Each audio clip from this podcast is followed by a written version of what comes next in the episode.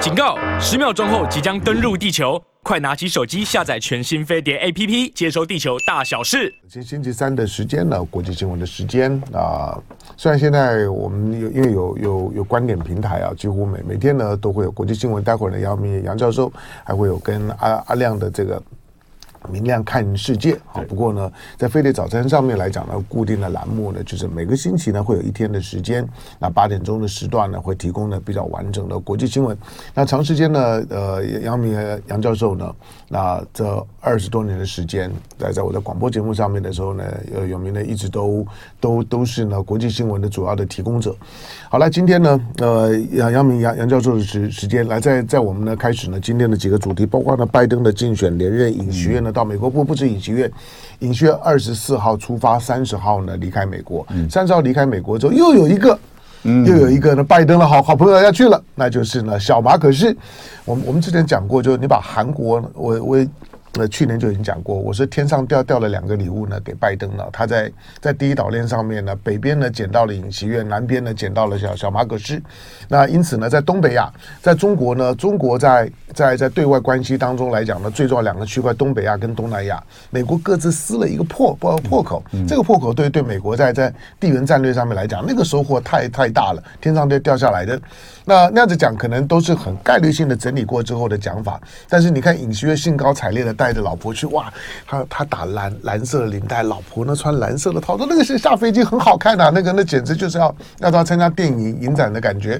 好，那接下去呢，尹锡悦四月三十号呢离开，但是四月三十号呢，小马可是就出发了。那美国呢，最少从美国的视角来看呢，玩你韩国跟你玩你们菲律宾啊，是同一套的一些戏路啊，基本上就是玩给中国看的。这两个，嗯，就就是在我手上玩的。好，来在我们现场的姚明杨教授。哎，香龙，大家早安。我杨杨杨明华教授呢，要先先跟大家大家呢宣布，就是说呢，国民党的党内的初选的，哎，名名名叫什么时候？十号、十一号、十二号，五月份。五月，礼拜三、礼拜四、礼拜五的晚上六点到十点，嗯，住在大安区的朋友接到电话。唯一支持，我只支持 杨永明。嗯，哎，可惜我住我住那个唐湘龙的搭档杨永明。对，可可惜我住不起大安区啊，要要不然当然是支支持杨永明好了，就是住的更贵的。好好好，我们大安区的朋朋友们呢，大安区的朋友就就是呃，因为因为这个听听众啊，大安区的听众很多，大安区的听众朋友们，呃，如果接到民民调的时候，请唯一支持杨永明。好，来，今天呢，我们从哪开个开始？Well，呃，我们刚才讲拜登呢，对不对？对。啊、呃，拜登，各位，我我我看到他那个大概三分钟的竞选的影片宣传片，对对，嗯。对，拜登要竞选这个连任，嗯，八十岁啊，八十岁，他明年选举的时候就已经八十一岁，是，嗯，明年十一月份，他应该是史上参选的最最高龄吧？应该是，没错，没错。那也是史上最高龄的总统了，对啊，应该这么说。现现在，对，哎，这也是金金世界纪录，嗯，最最少在美国。各位，拜登呢，从一九七二年嗯。当选美国的参议员，到现在做了七任的参议员，嗯，两任的副总统，副总统，还有呢一任的总统，啊，这个人的这个政治生涯哈，事实上是。充满了这种各种的变化。嗯，他在之前就选参选过两次总统。嗯，一次是一九八七年，还有一次呢是一九呃二零零八年。嗯，诶，二零零八年不是奥巴马当选总统吗？嗯，没有错，他出马参选之后呢，在第一站艾欧瓦，诶，他就没有取得这个领先。嗯啊，初选的时候，然后呢，他就宣布退出。嗯，宣布退出之后，奥巴马到后来就提名他。作为他的竞选搭档，嗯、所以呢，两千零八年、二零一二年，他也就选了两次，就陪了奥巴马做了两次的这个副总统啊。嗯、然后呢，呃，在接下来他这个让给希拉蕊，那希拉蕊当然没有赢，嗯，那于是呢，后来他就出马竞选，在二零二零年的时候呢，当选美国的总统，嗯、第四十六任美国的总统，嗯。所以这这个这个整个有一点有一点传奇哈。那最传奇的是他二呃一九七三年刚选上参议员的时候啊，只有三十岁出头。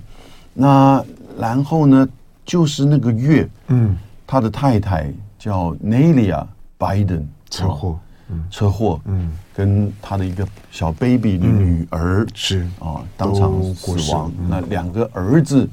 就是这个重伤在医院，嗯，所以他一度就想放弃参议员，没有错。当然后来还是被人家说服。那他是在医院里面，嗯，在他儿子的病床旁边，嗯，宣誓就职美国的参议员，嗯。那从此之后，他这个七任的参议员哈，尤其是早期他儿子还小的时候，他是每天他每天在华府跟德拉瓦之之间坐火车，坐火车啊，不是高铁哦，那个时候没有，对，美国也现在没，现在也没有。啊，对。所以事实上，他的那个等于是照顾家庭啊，哈、嗯，然后呢，对他家庭小孩的愧疚感，那、嗯、以及就是的这个辛苦哈，其实是蛮受到大家的这个认可的。这个人是是是有传奇性的，这个这个人人格是不错了，也是 nice person，you know，这个是一个蛮不错的，个性也不错的。嗯，那可是呢，这个他在历史上有一个在选副总统之前呢，嗯，当副总统之前，在历史上他有一个。他自己后来有点后悔，嗯，他那个时候强力支持去攻打伊拉克，嗯，你知道吗？嗯，在民主党这一边哦，美国那个时候已经进兵，二零零一年就是攻进这个阿富汗，嗯，然后呢，呃，零二到零三的时候呢，小布希就是要去打伊拉克，嗯，啊，为他爸爸复仇，啊，说这里有大规模的毁灭性武器，对，那鲍威尔还在联合国安理会上面拿了一个。后面证后面证实是洗衣粉，洗衣粉，说这就是这个我们找到的证据，啊，也不知道什么东西。嗯，然后呢，这个他在民主党这一边，嗯。啊，小布希是共和党的嘛，强力支持。啊，所以后来才国会通过啊，就是进军伊拉克。嗯，那到后面的时候，他这个还在经常去伊拉克，嗯。啊，还跟这个美军呢经常的互动、吃饭、打气。啊，那到后面才，发觉到，哎，这个伊拉克战争越走越，嗯，这个等于是脱轨了，完全不是他当初所想象这个样子。他开始在拉拉开距离，所以这个小布希的这整个指领导啊出现问题，想要去等于是摆脱掉这个影响。我想这个到后来影响他二零零八的那个就是要本来出来竞选总统的这个机会哈，基本上是受了相当程度的这个影响。民主党人那个时候很多人相信他。很多人接受他，那因为他过去在这个大法官的任命啊，以及他通过一些这个重要的反暴力法案上面，其实他在做参议员的时候呢，都表现不错。嗯，他后来加入的主要都是这个外交委员会，那也表现不错，所以大家对他的信任感高。结果在这个伊拉克战争上面呢，使他这个受挫。嗯，那因此二零零八年，呃，也受了影响。不过还好，好，因为毕竟不是他在主政嘛，哈，所以后来。奥巴马就把他拉为做副总统搭档，那样子。好，当呃，美国美国在在二十一世纪的两场的战争，不管是阿富汗战争或者是伊拉克战争，其实其实都都都是美国非常主观的意识形态的操作。对，想要在阿富汗呢建立一个建立一个现代化的国家，想要让阿富汗成立的成为一个民主化的，可是阿阿富汗其实。即使当时的神学是塔利班政权进到了进到了喀布尔，可是坦白讲，阿富汗基本上就不是个国家，它一直是一个是个部落部落政政治的社会。现代的现代国家体制啊，对阿富汗到现在为为止仍然是非常不完整的。嗯，那离开喀喀布尔之后呢，基本上面呢都还是不能说军阀割据，它就是个部落政政政治。那的中央政府在这些地方的影响力非常非常小。你即。在伊拉克，美国也是一样，也犯了非常严重的错误，就是主观上面，同时呢带带带着呢带着呢国家的阴谋。然后呢，觉得呢卡住了伊拉克之后呢，就可以呢占有呢在整个中东地区呢最核心的位置。对，因此找个理由呢推翻海山。海山呢是伊拉克难得出现啊，可以把伊拉克各个族裔跟各个宗教党派都搞定的。嗯，一个人。嗯，你你喜不喜欢他？怎么定位他呢？那个是西方宣传。我是说他是唯一的一个。嗯，而且他还是逊尼派。对，在伊拉克啊，伊拉克你要把你要把不同的教派，他还不不是只有只有只有就是说呢，这这些呢。伊斯兰的这这些呢，这些呢群众而已，还不是只有伊斯兰的教派而已，非常非常富的库德族等等，他都能够搞得定。就是那个呢，对伊拉克的稳定来来讲呢是非常重要。就是他把它推翻了，推翻了之后说在伊拉克建立一个呢民主国国国家。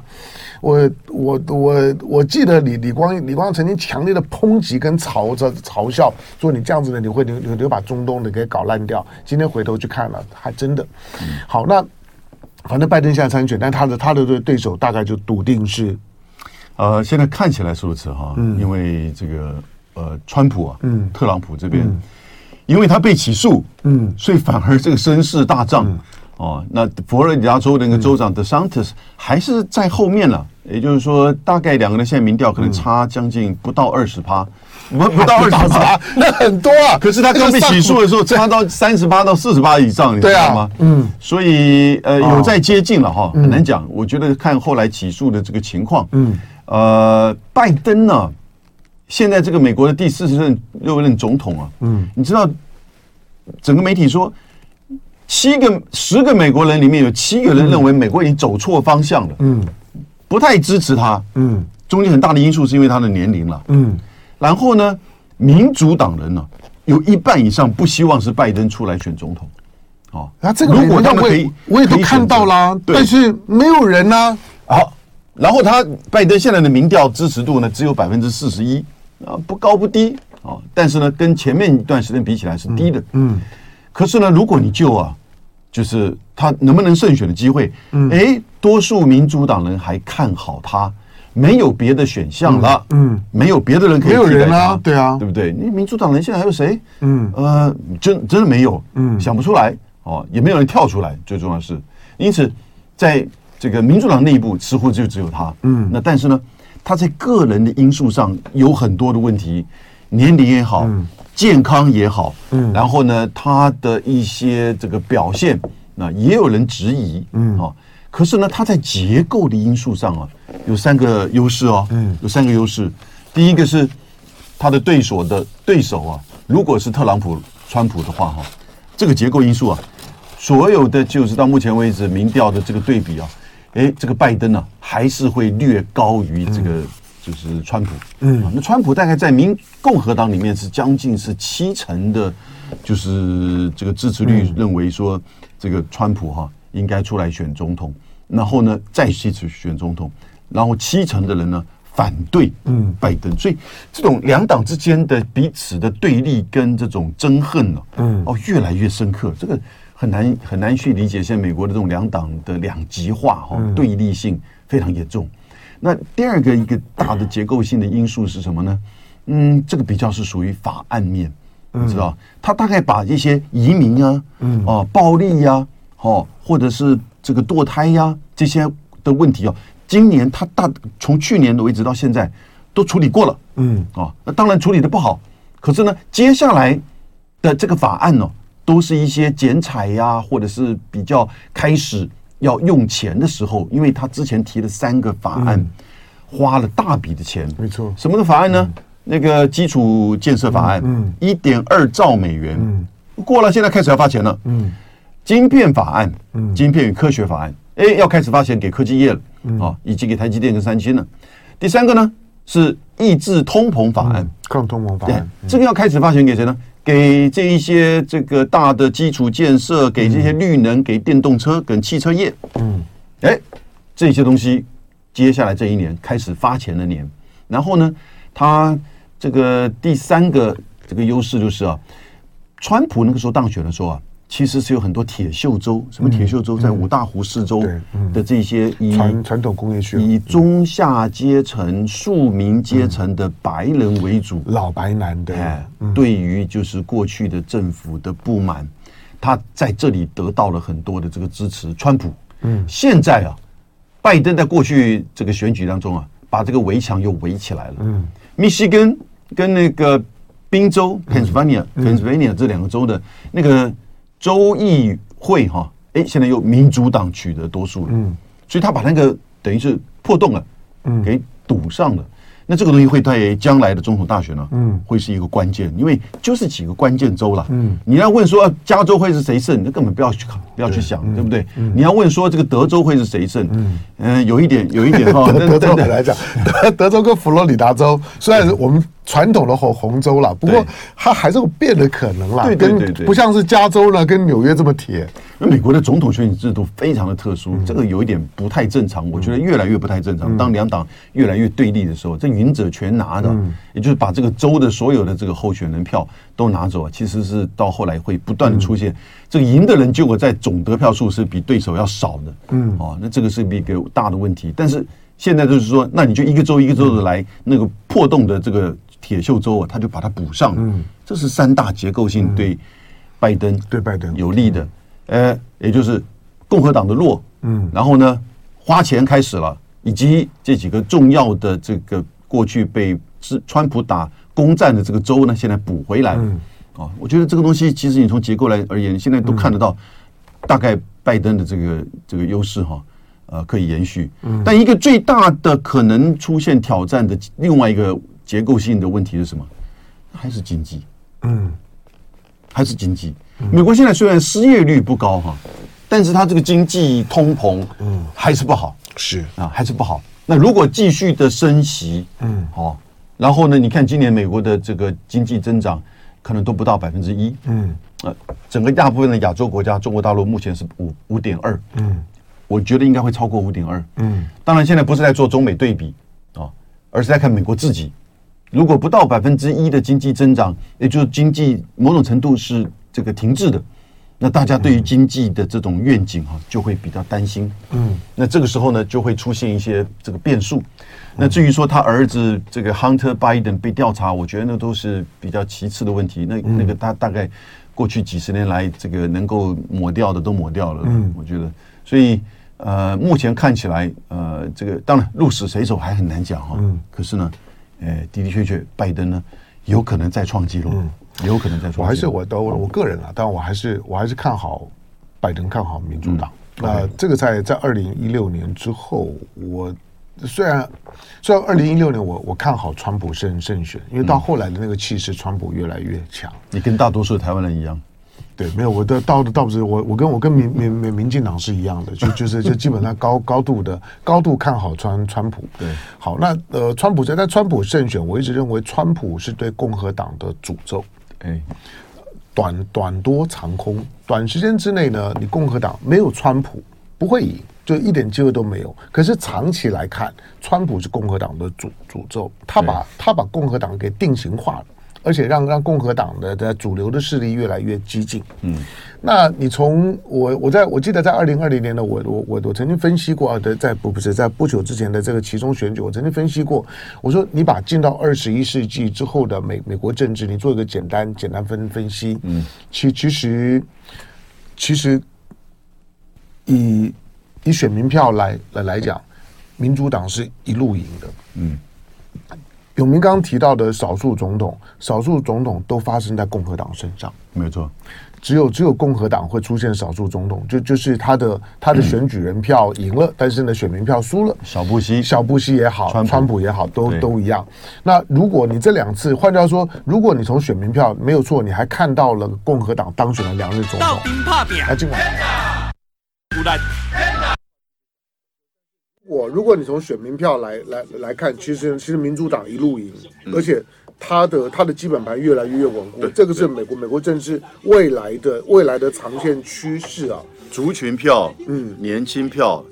女性票这三大三大，那。就我对对这两个党来讲，我没有什么我没有什么特别的偏好了，我并不是什么民民民主党粉，但是我说看结构上面来讲，我认为的那个趋势呢是很明显的。对，那包括之前其中选举，其中选举原来大家都很很看坏，嗯，看坏民主党，觉得民主党两个月都都可能输，最后呢，最后没有啊，他他的他参议院还还多多多一席，然后他的他的众议院也小输而已啊。所以呢，他总体的情况来讲，每次到选举的时候呢，他把他的他的基本的价值观呢，再宣宣传一遍，再洗一遍的时候，那些票都还是出来呀。没错，对，好，来，呃。全世界。产生出数以万计的专业医学和科学报告。来，三千七百多的观众呢，在我们的线上。我们的生活有多？来，等一下，你要你要谈，先谈卢沙野，还是要先谈卢，还是要先谈那个尹锡悦？美国畅销作家。你刚刚讲尹锡悦啊？嗯，好，OK。这个呢？还有诺贝尔医学奖得主的人生故事，医学新这个今天可能没有时间。好，你要不要？嗯。但但但是这个这个这个我我觉得你可以在记者会先谈。下礼拜。嗯，你可以开记者会谈，对啊，因为因为这个这个这个是个结构性的，嗯，结构性的，而且而且你已经整理很好了，蛮严重的，嗯，对。啊，你可以在你节目里面谈，嗯，你可以。好，八点四十一分五十一秒，你收听飞来播放飞来早餐，我是陈家龙。来，咱们的听众朋友，不管在哪里呀、啊，都跟大家说早安。现在呢，三千八百位的观众呢，在我们的线上，好，看着大家呢，很关心了卢沙野啊，哦、我也，我也，我也很有，好啊，好啊，我也很有，很有，很有遐想。你好，先谈啊，先谈啊。好嘞，好，那我那我们谈谈卢卢沙野这是，他是驻驻驻法大的大使，对，他是驻法全权大使。嗯，基本上他的讲话，如果他谈法国，当当然就就代表着中国。可是问题，卢沙也在媒体当中接受了访问，问的那个问题不是法国的问问题。对，好，但不管怎么讲了，现在因为因为欧洲的政治结结构也有点复杂。嗯，其实欧洲在一战、二战跟现在。欧洲的不管是呢，呃，政政治板块啦，或者说呢，国国家体系的变动啦，政治立场的变动，那个变化速度都很多。过去一百年里面，欧洲仍然是一个一个在一个动荡的环境里面。即使欧盟成立了之后呢，又稍微稳下来一点，不过它开始进入到了一个结构调整。好，那卢沙野这一次的讲话呢，所引发的风波，你怎么看？呃，我觉得卢沙野会接受。法国的这位比较强硬的媒体人的访问哈，这是一个外交的策略跟设计，就是说他故意啊，故意就接受访问的，而且是北京这边一定有所知晓，甚至同意的。嗯，因为他是在一个怎么样的这个背景呢？那是在马克宏访问北京中国以后，哎，然后呢，在飞机上接受美国跟法国的媒体的访问，强调。欧洲的战略自主，嗯，以及对于台湾问题的这种保持距离，好，那回到了法国之后呢，就招致来自于美国跟欧洲的媒体一些议员的批判，嗯，冯德莱恩跟他一起去中国访问的，嗯，就是欧盟的执委会主席，后来就在欧洲议会当中，啊，等于是点名批判他，嗯，啊，虽然是当然。任何欧洲的国家都不会说我要跟中国的经济这个做这个脱钩，嗯，可是呢，对于所谓的战略自主以及对于台湾的议题呢，其实他们就开始在炒这个东西，嗯，那同时又发现到我们等一下会也许会谈到的尹锡悦，嗯，开始也在加码，在谈到就是台海的议题，还不止这个，后面后面还有小马可是也要去美国，哎，和这个北韩一样，就是影响这个整个东亚的安全的议题，所以。突然之间，台湾议题开始的浮现，嗯，变成就是说国际媒体的这个操作，尤其是要针对马克宏，嗯。啊的这个声音，其实法德是一致的，嗯，那德国在这个立场上，好，以及就是那个欧洲的理事会的米歇尔这么说啊，欧洲越来越多领袖去支持战略自主，在这样的氛围上，卢沙也接受这个媒体的访问，其实是说要把这个台湾的议题啊，嗯，从北京的角度是要画这个底线的，嗯。要把这个底线强调再强调，嗯，好，但是，所以他前面一大段其实是谈的这个问题，嗯，啊，我们如果看他整个访问的话，是谈台湾议题，嗯。啊，那然后呢，就谈到克里米亚，主持人问他克里米亚，我是觉得卢沙野有一点啊，有一点画蛇添足了，嗯，并主持人没有没有问他，就是说这个前苏联的这些加盟国，那前苏联加盟国多的了，不止波罗的海三小国啊，十五个。对不对？嗯，中亚的现在上合会的许多的这个国家，嗯，事实上也都是前加盟国，哈哈萨克，对不对？乌兹别克、吉尔吉斯，我我是觉得他对这些问题，其实这个以一个外交官而言，哈，我觉得还算难得。怎么说难得？他有一些了解，他有一些钻研，他注意到了一些在学术上、在法律上跟在历史上讨论那个过程当中，哦。的这些这个意见，我我打，哎，结果他就蹦出来了。这个人啊，这个这个因为因为我长时间对，因为因为他大概是中国驻外的外交官里面啊，我觉得我就。我觉得新闻性非常高的一个，对，因为因为不不久之前，台湾台湾可能对他也有点印象，因为他在他在前一波的发言呢，也引发很激烈讨论，也也也是有关台湾。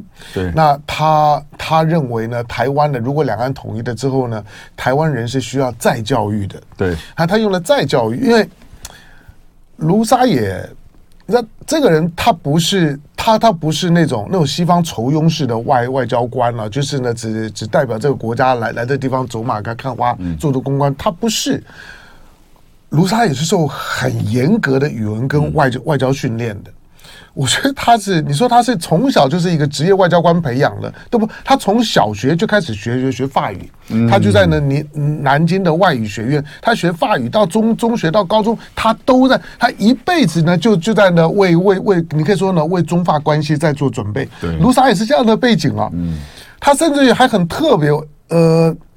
他的外交体系里面，他竟然还还还短暂的担任过呢武汉市的副副市长。哦，是，这这个很特别，在外交体系里面有了有他们有这种从部会里面到地方上去做。对我我不敢说绝绝绝绝无绝无仅有，但是呢，我说卢沙野的总体训练很扎实。我每次听他讲话的时候啊，我我觉得我觉得我说他他竟然都是实问实答。对，这个是让让我觉得有点惊讶。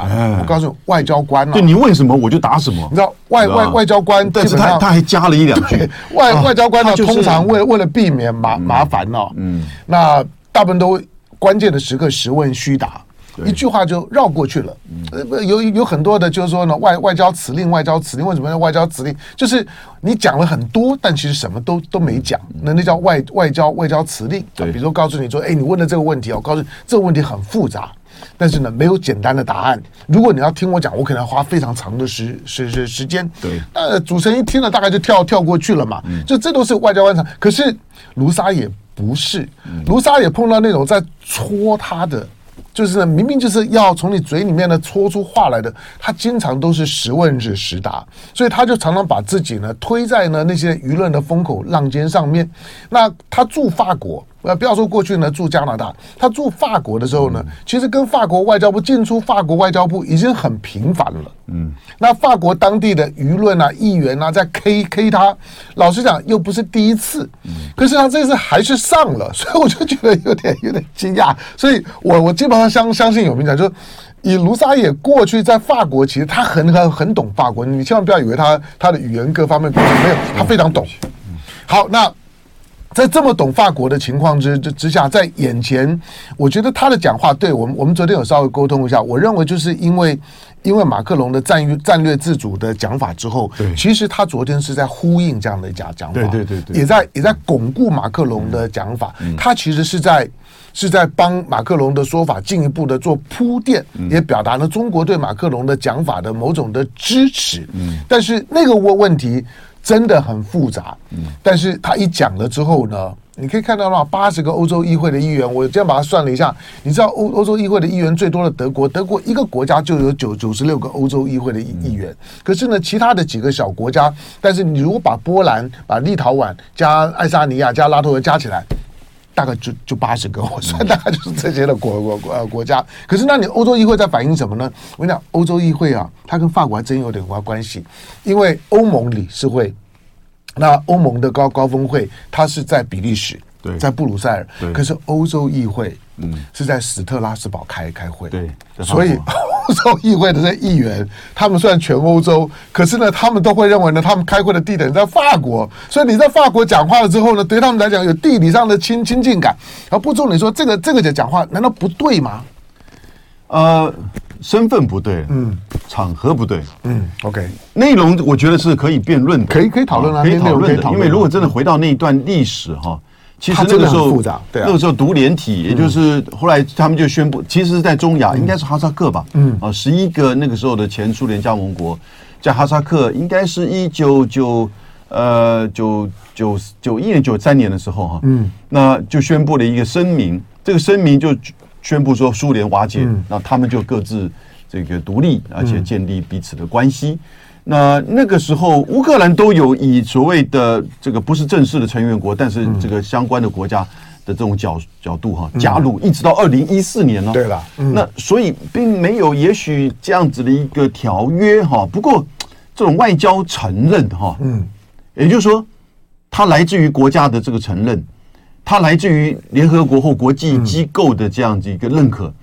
那其实。啊，也就是说，你在国家的这个立这个定位上面，嗯，人民土地治理能力以及外交承认，那这个外交承认的这个东西呢，并不一定说要有一个什么国际的条约，嗯，但是又有人认为说这个缺乏当时这样的一个认知，所以呢，就有一种讨论呐，嗯，你知道吗？就有这种讨论，但是北京的第一时间也跟这些国家建立邦交啦，嗯，对不对？所以以一个中中国的外交官而言的话，他可以去注意到这些这个讨论不同的意见。那我觉得只是在那个场合提出来这样子的一个说法，嗯，被人家有一点就是说抓到辫子，嗯，哦，哎，那你是不是代表这个中方的立场？所以北京外交部开始也在做这个所谓淡化处理嘛，对啊，对，那说这是他个人意见，嗯，然后呢说这个支持这些国家的主权独立，嗯，当然他们第一时间跟他们建立邦交。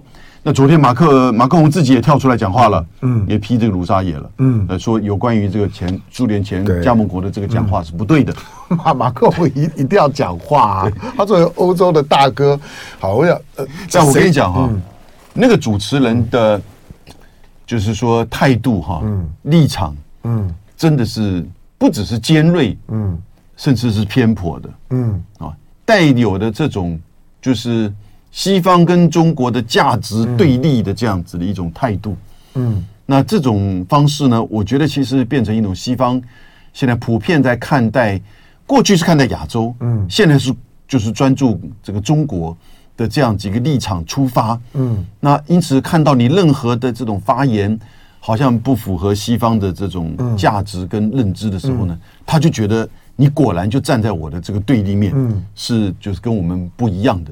那不断的这种强化，那我觉得这一次的发言是又再一次的这个强化。嗯，就我们不管它是不是正确与否，是不是要可以值得讨论的话，但这个发言对于西方的媒体，对于欧洲呢，似乎他们等于是捡到宝一样。嗯，好，那这个等于是又强化了一些他们的这个认知。嗯，因此后来的影响会是什么呢？六月份的新的。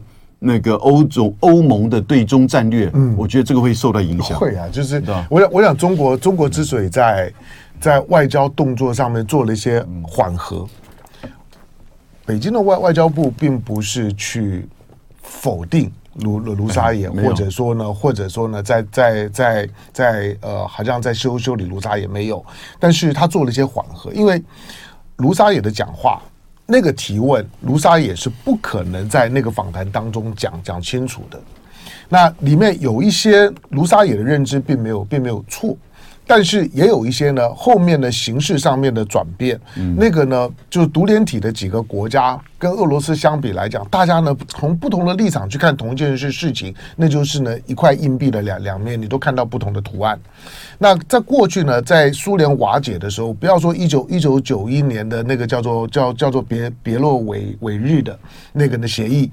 那呢，那个呢，那个是俄罗斯跟白俄罗斯跟跟呢乌乌克兰三国呢达达成的协议，因为这这都是联合国的成成员国，三国协议呢等于是大大家呢各各自呢就独立了，它导致了呢整个的苏联的瓦解之后呢，又隔隔不到呢一个月的时间，就有阿拉木图宣宣言，阿拉木图宣言，那阿拉木图宣言之后，剩下的呢十一个十一个国家呢就全面的就都都都都脱离了，对，那这两份的这两份的协议。呢，跟宣言就是呢，整个的苏联从无到有，跨十一个时时时区的一个一个大的帝国的瓦解，但是跟当下的乌克兰有关的，就是呢布达佩斯的备忘录。嗯，那这布达佩斯备备备忘录呢，那个也也很也很复杂。老实讲，布达佩斯备忘录里面。俄罗斯是在里里面的，白俄罗斯呢是在里里面的，甚至于呢，连连中亚的哈萨克呢都在里面。大家签字的那个六项保证，保证了呢乌克兰的本身的政治地位，以及接下去如果跟俄罗斯人发生冲突的时候的规范，不能用核武器。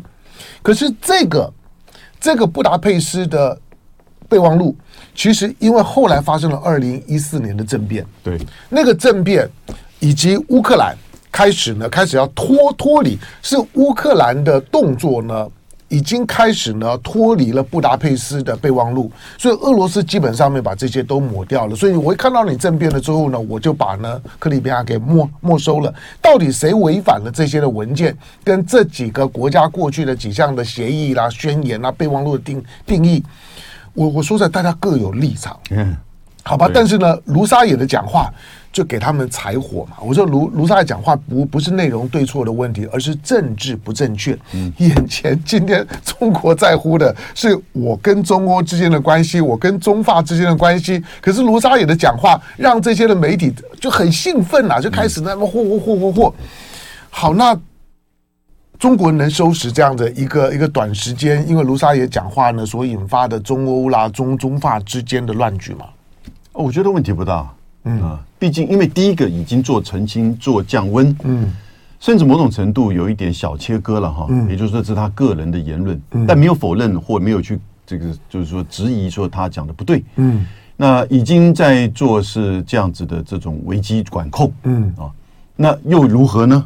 其实最后你中欧的关系还要回还是要回到现实嘛？嗯，还是要回到实力嘛？嗯，还是要回到。就是说，经济跟这个安全面，嗯，那我觉得在这个问题上，美国要去上下其手把这个问题扩大，也不是很容易的。嗯，欧洲要去把它扩大，也不是，也也就要扩大超越只是单纯的媒体的这个，就是说在这边吵，然后呢，议员在这边不断的批判，我觉得要把它变成实质上的这个影响哈。嗯，其实已经中国在做危机管控了。嗯嗯。对，我觉得卢沙也有机会因祸得福。